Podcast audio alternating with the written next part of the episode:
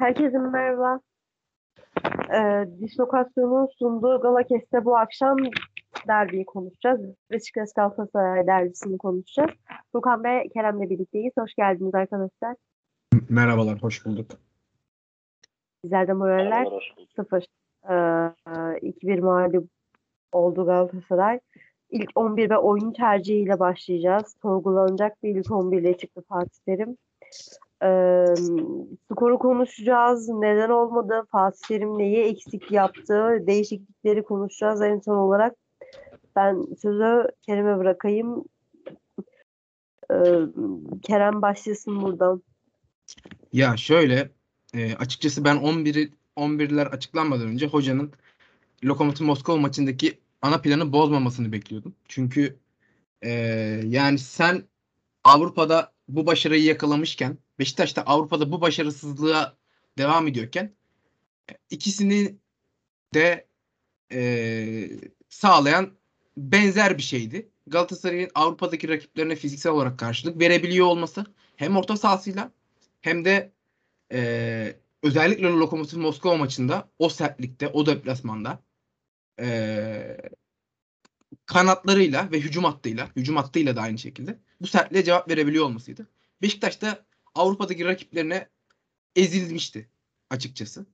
Yani e, bu ikili özellikle yani 3 gün önce, 3 gün önce, 5 gün önce iki takım yaptı maçlarını. Bu maçlardan sonra yani Galatasaray'ın ben Avrupa'daki o fizikselliğe dayanan oyununu Beşiktaş deplasmanına taşıyabilmesini bekliyordum. Hoca yani 3 aşağı 5 yukarı bunu yaptı ama hücum üçlüsünü Lokomotiv Moskova maçında son 30 dakika, son 35 dakika oyuna girip maçı değiştiren, Galatasaray'a o pozisyonları getiren 3 oyuncuyla birlikte kurdu hücum üçlüsünü. Bu şekilde sahaya çıktı ve yani Beşiktaş'ın ilk dak- dakikalarda baskı yapacağı belliydi. Bu baskıyı da arttırdı. Özellikle yani e, Gezzal Rozier kanadına karşı e, Patrick Van Aanholt Kerem ikilisi e, çok sıkıntı verici duruyordu. Hani yani Berkan'la orayı savunabilir diye bekliyordum ben. Berkan sol iç olur diye.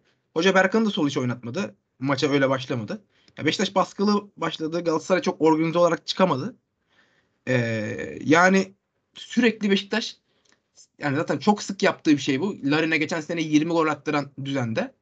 Gezler'in oyun kuruculuğuyla, ortalarıyla zaman zaman Pjanic'in de sağa gelip sağdan açtığı ortalarla arka direkte Larin'i topla buluşturup gol bulma. Yetling e, bugün fiziksel olarak da ezildi Larin'e karşı. Beşiktaş bunu çok denedi. E, Birçok pozisyonda buldu açıkçası. Yani buna rağmen ben ilk 25-30 dakikayı Galatasaray'ın iyi savunma yaparak geçirdiğini düşünüyorum. Net pozisyon vermiyor. Yani bir baskı vardı ama çok net pozisyonlar yoktu. Net olan pozisyonlar da ya offside'dı ya e, kesilmesi gereken ve kesilen ataklarda devamında. E, sonrasında Galatasaray orta sahada yani bu şekilde oynamaya devam ederse maçın sonlarına doğru e, fizikselliği üst planda tutarak avantajı sağlar diye düşünüyordum. Galatasaray geçişten güzel bir gol bularak e, ceza sahasının dışından Çikaldağ'ın güzel vuruşuyla golü bularak 1-0 öne geçti ve momentum tamamen bize döndü. Yani Beşiktaş e, topa %70'lerde de sahip olsa bile Galatasaray orada e, hem durdurma hem de karşılığında golü bulma, bularak e, Beşiktaş'ı doğru bir duruma soktu. Ama hatta yani sonrasında yine 1-2 dakika sonra yine benzer bir atak geliştirdi. E, ama golden 5-6 dakika sonra saçma bir yani pozisyonda yine Muslera'nın bir hatalı çıkışıyla e, evet. momentumu tamamen rakibe vermiş olduk ve devreye öyle girdik. Özellikle ilk yarının sonunda golü da daha geç yeseydik e, Kerem evet. golü biraz daha geç yeseydik farklı şeyler konuşuyor olur muyduk? Yani Galatasaray oradan e, kurtarır mıydı? Yani golü e, geç yesek belki birazcık daha şey olabilir çünkü ya oyunu otur oyun oturmamıştı daha Galatasaray yani yediği golün üzerine e, iki takım da ko- yani kontrolü bulamamıştı. Galatasaray ilk yarı yani 33 35'te gol attıktan sonra son 10 dakikayı savunabilmesi gerekiyordu içi, içeriye girmeden. Savunamamış olmak, o avantajı vermek Galatasaray kötü yansıdı. Beşiktaş'a da momentumu sağladı. Yani birazcık daha geç yemiş olsaydık e, hani maçı daha uzun bir süre kendimize tutmuş olacaktık. Bu bir avantaj olurdu tabii ki. E, ikinci yarıda da yani ikinci yarıda da çok fazla değişmedi aslında işler. Beşiktaş maç genelinde bir sertlik ortaya koydu. ve bu sertliği e, yani sadece nasıl diyebilirim onu? Hani pozisyonel bir sertlik değil. Hani foul'leri çok fazla e, kart görmeye yönelik şekilde hem atak kesiyor. Beşiktaş zaten bunu geçen seneden beri çok sık yapıyor. Hem de yani e, orada kart şeyleri çok standartlı çıkmadı. Çünkü yani Galatasaray'da hücumda mesela Cagney sırtı dönük rakibiyle boğuşarak top alınca foul oluyorken Batshuayi aynı şeyi yapınca veya Larin aynı şeyi yapınca foul olmuyor bir pozisyona geldik. Ki yani Alex Teixeira'nın aşırı aşırı net kırmızıya bile kayabilecek birçok sarı kart pozisyonu var. Yani Teixeira bu maç belki 4 tane sarı kart görmesi gerekiyordu. E, iki kere atılması gerekiyordu Teixeira'nın. Atılmadı. 75'te 80'de Salih girdi onun yerine. E, Galatasaray orta sahada Taylan'la biraz aksadı. Taylan bugünün kötülerindendi. E, ikinci yarı yani Galatasaray yine pozisyonları verdi. Arka direkte yine Larin sürekli arka direkte o pozisyonları buldu. E, ve kornerden de yine çok şey bir gol yedik. Yani talihsiz bir gol yedik. Ee, hem dikkatsizlikle açıklanabilir bu hem de bireysel hata, hatayla açıklanabilir. Beşiktaş e, Avrupa'da yediği gollerin benzeri bir gol attı bize. Ve yani top altı pasta yere sekiyorken kaleci Muslera o topa reaksiyon bile veremedi. Arka direkte Larin bomboş attı. Yani sonrasında buna rağmen Galatasaray hani değişikliklerle bir pozisyonlar e, bularak maçı kendi lehine çevirmeye çalıştı ama çok etkili gelemedi. Buna rağmen çok net bir pozisyon yakaladı. Pozisyon kendisi gol olabilirdi. Halil atamadı. Ama pozisyonu Fırat Aydınus penaltıyı çaldı Kerem'in vuruşunda. Mustafa Muhammed topun başına geldi ve o da kaçırdı. Ee, yani sosyal medyada da çok konuşuluyor. Ben de aslında bu fikre katılıyorum. Yani Çıkaldağ gibi net ve temiz bir penaltıcı varken Mustafa Muhammed gibi e, vuruşlarındaki tek şey penaltı vuruşlarındaki tek özellik aşırı sert vurması olan bir oyuncuya e, penaltıyı emanet ettik. Yani Mustafa Muhammed de açıkçası ne topu çok köşeye vurdu ne yukarıya vurdu. Tam kalecinin kurtarabileceği bir yere vurdu. Yani bu sert bir şekilde ortaya vursa bile gol olma olasılığı daha yük, yüksekti. Ne çok sert vurdu ne çok köşeye vurdu. Tam kalecinin e, kurtarabileceği bir yere köşeye değil ortaya doğru ve topu birazcık da kaldırarak vurdu. Kaleciler için kurtarılması en kolay penaltı vuruşlarından biri. Ee, gerçekten evet. çok vurdu ve ondan sonra Mustafa Muhammed hayalet oldu. Maçın son 11-12 dakikasında Mustafa Muhammed yoktu. Silindi sağdan. Ee, Galatasaray yani o kaçırdığı şanstan sonra açıkçası bayağı da düştük oyundan. Şanssız bir gündü bugün bizim için. Tabii ki hocanın hataları olsun, takımdaki bazı oyuncuların bireysel olarak verdikleri kötü performanslar olsun. Ee, buna rağmen ben maçın hakkının bu olduğunu düşünmüyorum. Daha iyi yani Galatasaray en azından bu maçtan bir beraberlik koparmalıydı. Ee, çok talihsiz, çok üzücü bir maçtı. Hem beni çok sinirlendiren hem de çok güzel bir maç oldu. Yani maç içerisinde konuşulacak çok şey var ama gerçekten bugün e, benim de moralim bozuk. Biliyorum siz, ki sizlerin de öyle. Ya, içimden çok fazla konuşmak da gelmiyor açıkçası maalesef. Ağzına sağlık. Ee, Furkan sana soracağım. Ee, sen neler söyleyeceksin? Önce 11'den bir değerlendirmeye alalım seni. Furkan. Ee, teşekkürler e, Gamze. Ee, ya öncelikle şöyle diyeyim. Hani e, şimdi benim önümde 3 maçında hani 3 tane maçın önümde kadrosu ve dizilişleri e, karşımda. Bunlardan bir tanesi Lokomotiv Moskova bir e, Galatasaray maçı. Diğeri de Beşiktaş Sporting Lisbon maçı. Şimdi e, malumumuz Beşiktaş e, oldukça hani kötü bir şekilde yenilerek Lisbon'a karşı ağır bir mağlubiyet almıştı ama maçın belli noktalarında kendi oyununu oldukça iyi yansıtan, hani o, yansıtmaya çalışan bir oyun sergilemişti. Ee, en azından kendi oyunuyla belli noktalarda yenildi. Ee, Şimdi beş, hani bugünkü maçla e, Sporting Lisbon maçındaki e, kadroya bakıyorum. Sadece iki tane oyuncu değiştirilmiş. Hani kadroda sadece iki oyuncu. İleri dörtlü zaten aynı. Hiç değişmemiş. Orta saha hiç değişmemiş. Sadece e, sol bekle e, stoper tandemindeki oyuncular değişmiş. E, yani oyunun te, hani takımın iskeleti, temel iskeleti zaten sağlam. Yani ve Beşiktaş'ın ana planının her zaman hani ligde hani Avrupa'da işe yaramasa da ligde işe yaradığını biliyoruz. Bunun üzerine Sergen Yalçın'ın öyle aman aman bir değişiklik yapmasına gerek yoktu aslında. Ee, işin daha garip kısmı aslında Fatih Terim'in bir değişiklik yapmaması gerekiyordu. Ee, Fatih Terim hem formasyon değişikliğine gitti hem de kendisine e, Lokomotiv Moskova deplasmanında galibiyeti getiren o ileriyi ileri hücum hattını çok değiştirdi. Ee, ve bu da elbette ki bu maçta olumsuz etkiledi. Yani Beşiktaş aslında bence yani bulabileceği en uygun Galatasaraylardan birini buldu. Çünkü daha halihazırda Avrupa'da hani çünkü malum Galatasaray iyi bir momentum yakaladı. Grup lideri. Beşiktaş e, hani malum o da çok kötü bir şey. Neredeyse sıfır çekmeye doğru gidiyor bu yol. E, böyle bir durumdayken Beşiktaş bu kadar moralmen dipken Sergen Yalçın'ın isteyeceği en büyük şey, en büyük dilek, muhtemelen bir dilek hakkı olsa Galatasaray'ın e, Avrupa'da bile işe yarayan planın değiştirmesi olurdu ve Fatih Terim de çok garip bir şekilde ileri hücum hattını değiştirdi ve yani bunun da aksaklıklarını biz maçı izlerken gördük. E, işleyen planı yine değiştirdi. Yani bunu yapmaya gerek yoktu. Bunu son iki senedir belli aralıklarla Fatih Terim çok sık yapıyor.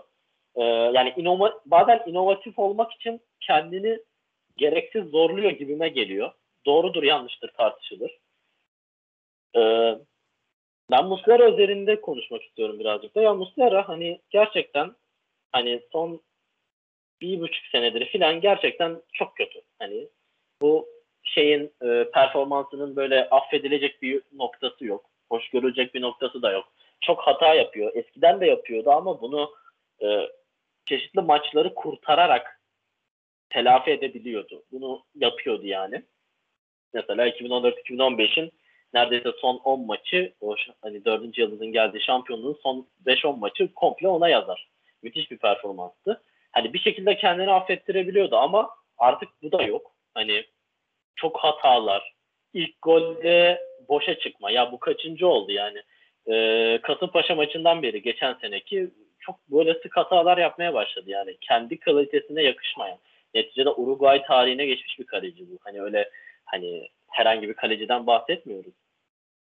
Ee, efendime söyleyeyim kademe hatası. Özellikle bence hani ilk goldeki hata belki hoş görülebilir ama ikinci goldeki hata kesinlikle o seviyedeki bir kaleci için hoş görülemez. Yani bildiğim pozisyon alma problemi var yani.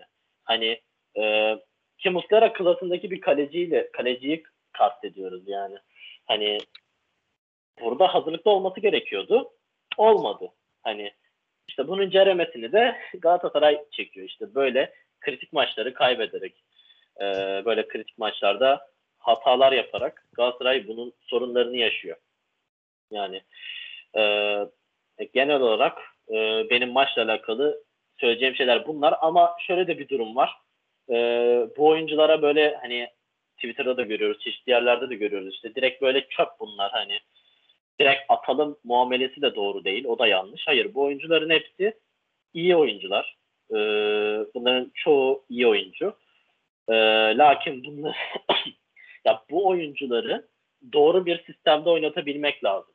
Hani e, öyle bir durumda zaten verim alırsın. Bakınız Lokomotiv Moskova maçı yani. Gerçekten çok güzel bir örnek aslında. Hani Lokomotiv Moskova hem iklim olarak çok farklı hem e, oyun kimliği olarak da çok farklı bir takım aslında. Ama sen ona bile kendin güzel bir çözüm üretebildin.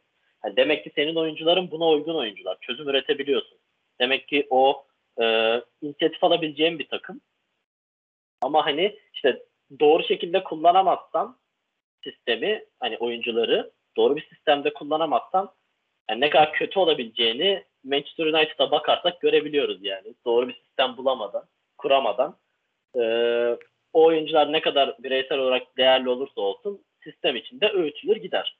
Galatasaray'daki problem de bu. Ve son olarak da penaltı için şunu diyeceğim. Hani Ersin Destanoğlu'na böyle bir hani yine bir dilek hakkı versek e, böyle bir şey dilerdi. Böyle bir penaltı kullanılmasını dilerdi. Yani bir takımın sabit bir penaltıcısı olur. Bu değişmez. Hani bu kadar çok hani değiştirilmesini ben doğru bulmuyorum. Hani e, işte bu da hani böyle minik minik bunlar çok küçük şeyler gibi geliyor aslında. Ama böyle şampiyonluk kaçırabiliyorsun. İki elaverajda geriye düşebiliyorsun. Bunlar e, kötü. şeylere sebebiyet verebiliyor takım açısından.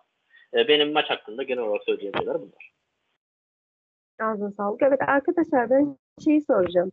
Ee, sizce ben bir gol yediğimizde maçta geriye düştüğümüzde oyuncularda böyle bir geriye düşme, bir psikolojik olarak e, geri çekilme siz de bunu hissetmiyor musunuz? Az önce Kerem de değindi buna ufak ama e, fark ediyorum mesela hani e, çok fazla geriye düştü. Çok fazla oyuncuların modu düşüyor oyun içerisinde. Golü yediğinden sonra işte e, penaltı kaçtıktan sonra da bu oldu. Kerem de söyledi az önce. Ben, senden başlayalım Kerem. Bu sezon çok fazla oldu bu çünkü. Acaba tecrübe hani tecrübesiz demeyeceğim ama hani takım henüz yeni olduğu için mi? Ligde çok fazla oturmadığı için mi? Ya bunlar tabii ki oluyor? tabii ki gençlikle bunun çok fazla alakası var. Ee, oyuncular sahada tecrübe kazandıkça bu tarz ee, Birlikte oynadıkça. yani hem birlikte oynadıkça hem de yani mental olarak sağlamlaştıkça ee, bu tarz sıkıntılı durumlarda ee, dağılmasını dağılmayı daha çabuk engelleyebiliyor veya daha çabuk toparlanabiliyor. Ya sonuçta bu birazcık da hayat gibi.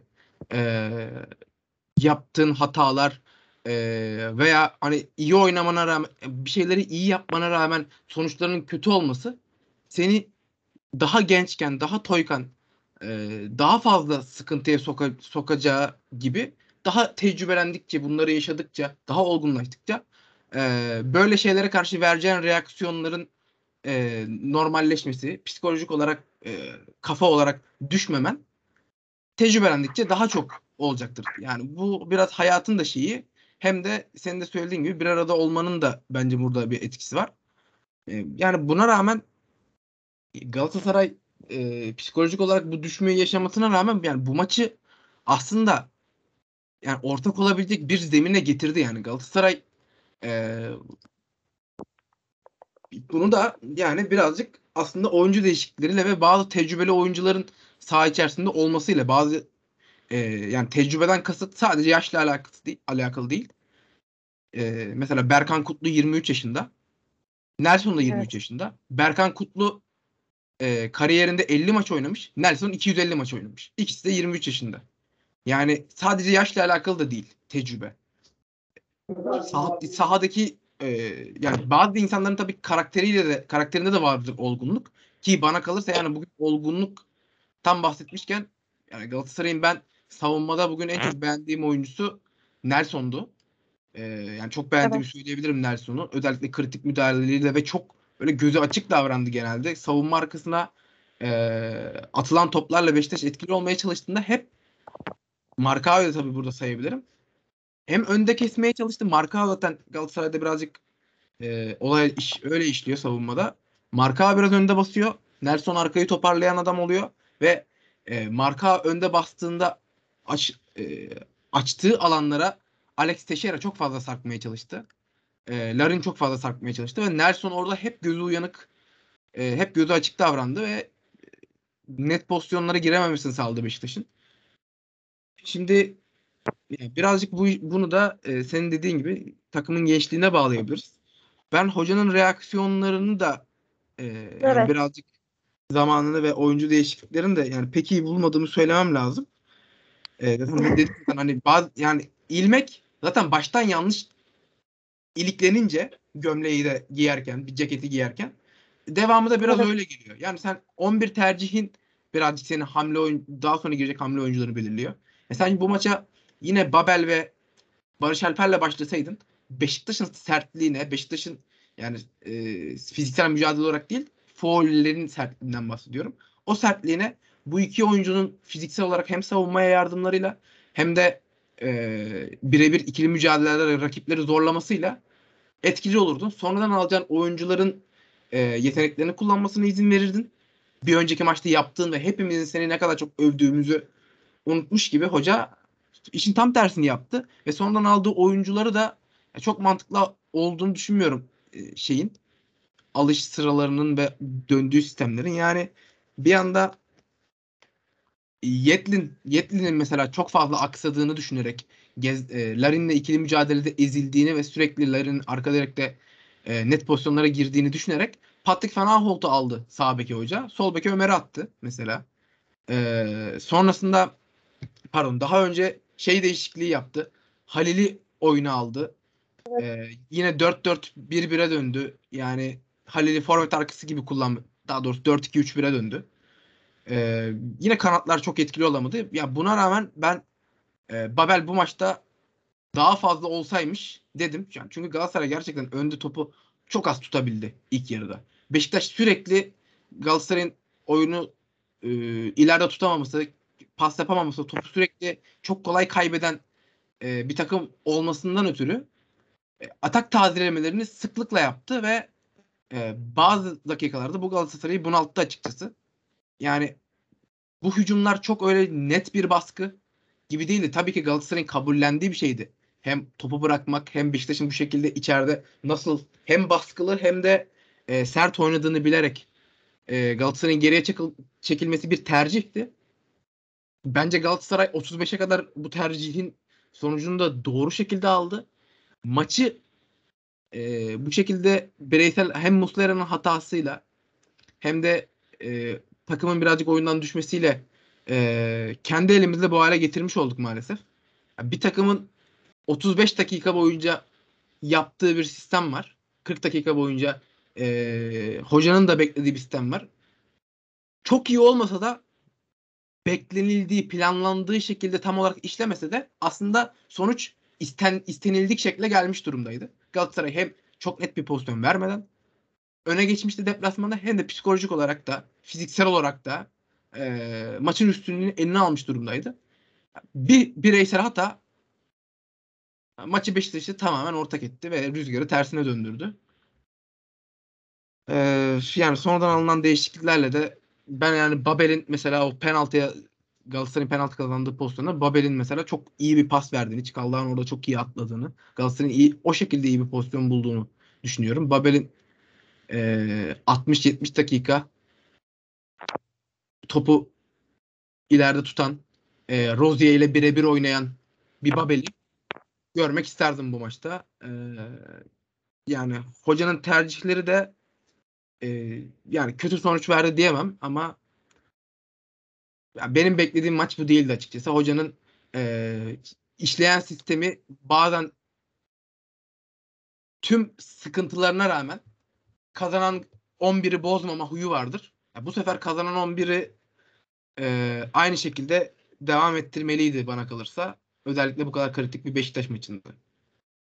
Evet. Ee, Ya bir de sen ne mesela şöyle bir şey var.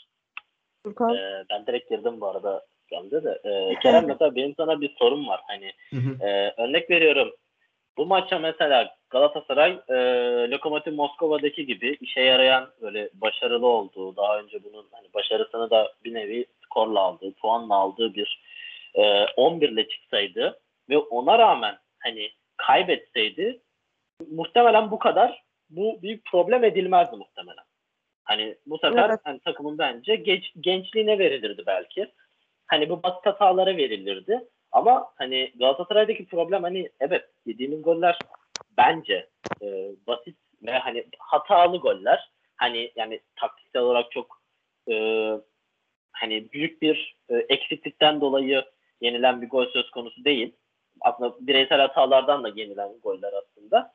E, ama ö- hani oyun planımız hani başarılı oyun planında böyle değişiklik yapılmadan biz bu mağlubiyeti alsaydık muhtemelen oyuncuları teselli edip olsun deyip yolumuza bakacaktık. Ama şimdi farklı bir hani e, zaten işe yarayan planı değiştirdikçe e, yani çalışan makineyi niye bozuyoruz'a dönüyor. Hani muhtemelen biz Lokomotiv Moskova'daki kadroyu görseydik veya o oyun sistemini görseydik muhtemelen bu yenilgiden şikayet etmezdik bu kadar. Siz ne diyorsunuz? Ne, ne düşünüyorsunuz bu konuda? Ya ben de öyle düşünüyorum. Yani bence de hoca eee, yani işleyen düzeni bozmamalıydı. Yani bir de şöyle bir şey var.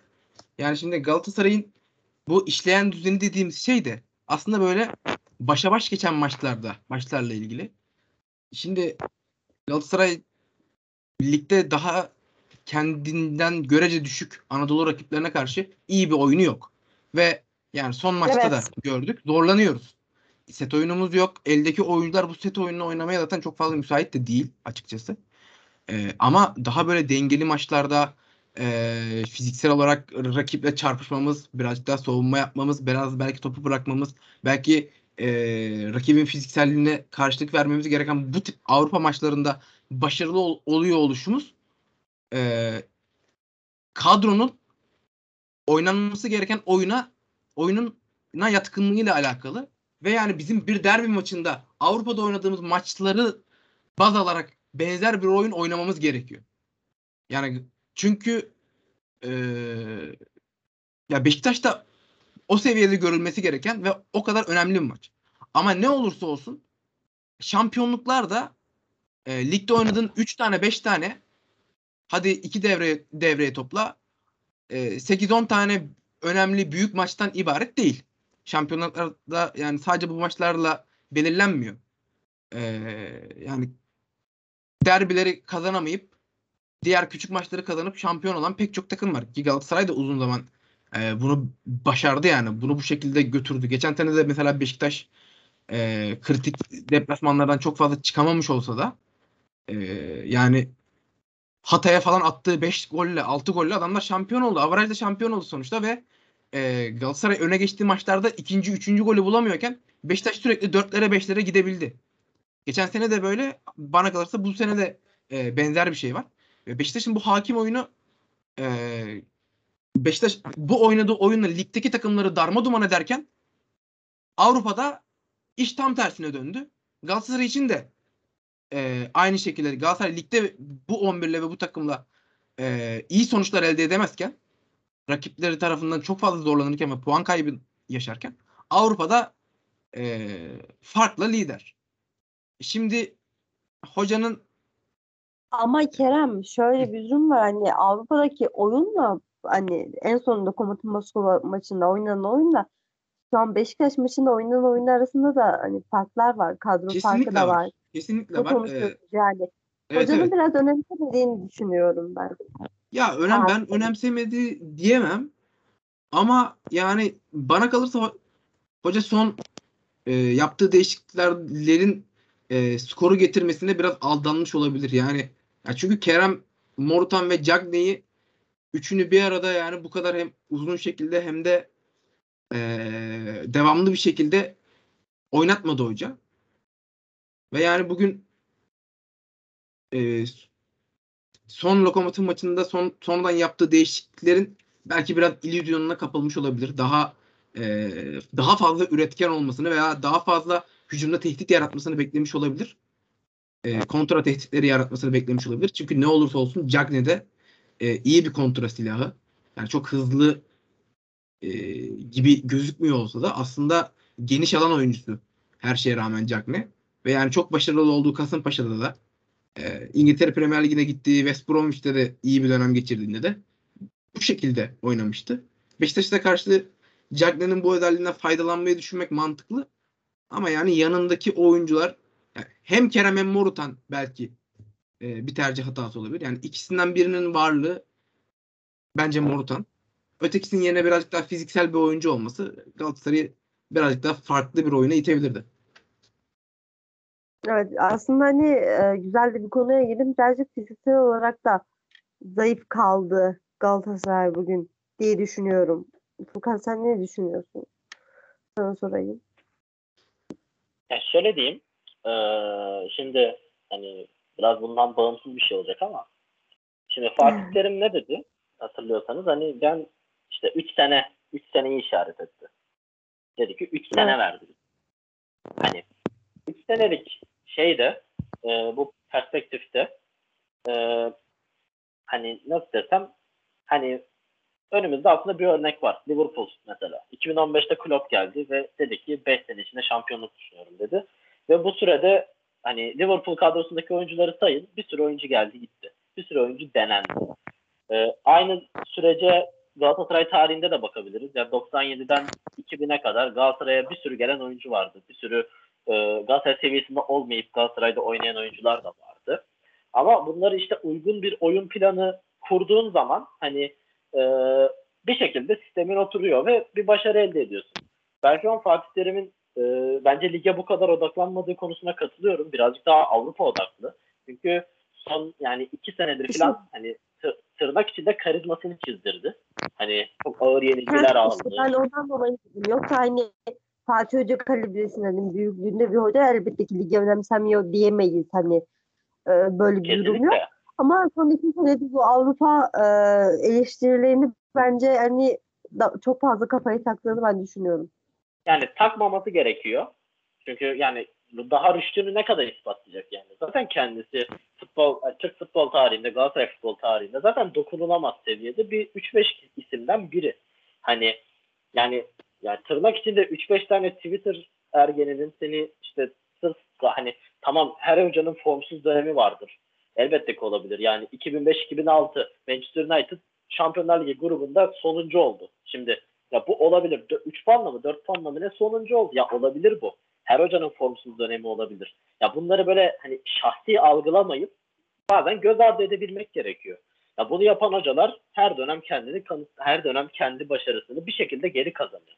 Fatih Terim eğer ki hani tırnak içinde ikinci baharını yaşamak istiyorsa yani Avrupa'da bir başarı daha kazanmak istiyorsa bunun bir yolunun da bunun bir anahtarının da şans hani ligi ligden geçtiğini de bilmesi gerekiyor. Çünkü kendisinin en başarılı olduğu dönemlere bakıyoruz. Hep ligde zaten ligi zaten cebine koymuş bir hocaydı. Hani tamam evet, Evet. Şampiyonlar Ligi'nde çeyrek finali alıyorduk da ligde 10 puan farklı da şampiyon oluyordu bu takım. Hani lig zaten cepte gözüyle bakıyordu herkes. O yüzden Avrupa'da heyecanlıydık.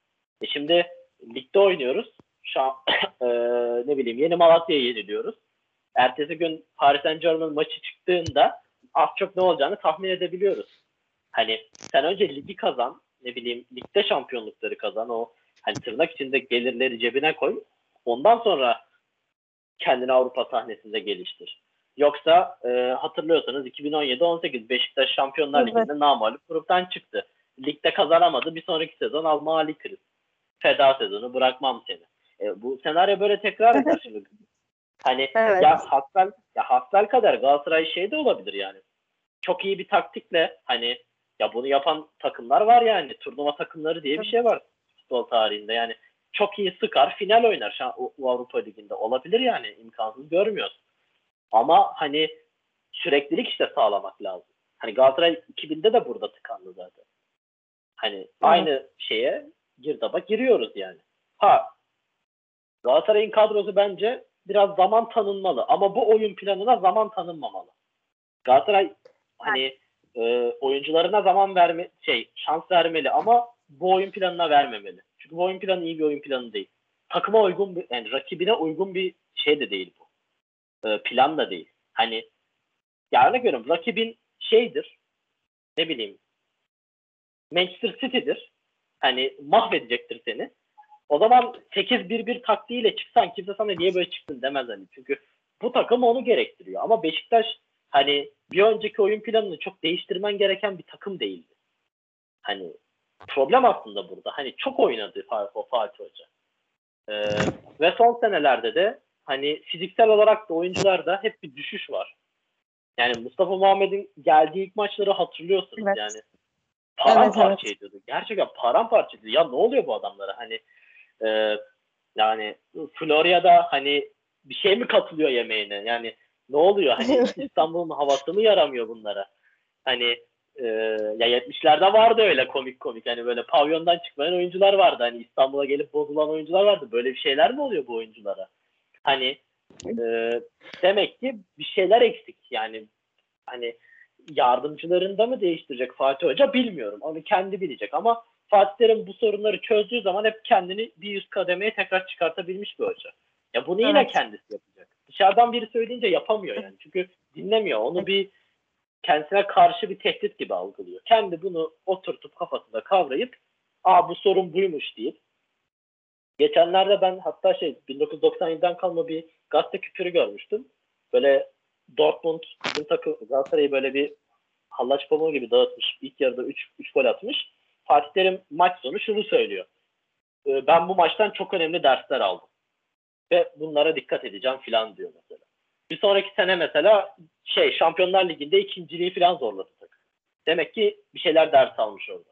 Ya Fatih Terim tekrardan o dönemki modunu aktif edebilirse e, hem ligi ligde kendini toparlayabilir e, hem de Avrupa'da o çok istediği e, başarıların peşinden de koşabilir. Hani benim genel olarak e, maçla alakalı son söyleyeceğim hani hem fizik kısmını da katıp hem e, oyun planıdır. Hepsini bir harman edip ortaya sunacağım son bir fikir de böyledir. Bu şekilde göndereceğim.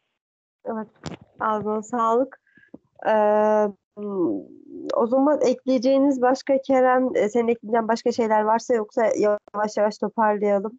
E, yok ya ekleyeceğim herhangi bir şey yok toparlayabiliriz. Yani bugün Galatasaray için e, yani hak ettiği sonucu aldı diyemeyiz ama e, yani konuşulacak aslında çok fazla etken var. E, hakem Fırat Aydınus da bunlardan biriydi. Çok fazla işin içine girmemeye çalıştık. Ama yani tabii ki e, derbi olunca sürekli ve sürekli iki taraf içinde tartışmalı pek çok pozisyon var. İşte Beşiktaş'ın penaltı 5 pozisyonu var. saniye oyun durdu ya. Evet 5 evet yani. saniye. Fırat Aydınus oyunun temposuna e, kendisi fiziksel olarak uyum sağlayamayınca zaman zaman böyle uzaktan uzaktan faullerle durdurur oyunu. E, pek şaşırtmadı açıkçası o da. Ağzına sağlık. Teşekkür ediyorum e, katılımlarınız için de. E, bizden bu kadar. E, Galatasaray Beşiktaş'a 2-1 mağlup oldu. Beklediğimiz bir skor değildi. Aslında oyunda ve ilk 11'lerde yapılan hataları, e, Fatih Terim'in yaptığı değişikliklerde yapılan hataları ve eksiklikleri konuştuk programımızda. Herkese iyi akşamlar dileyelim. Keyifli dinlemeler. Hoşçakalın. Hoşçakalın.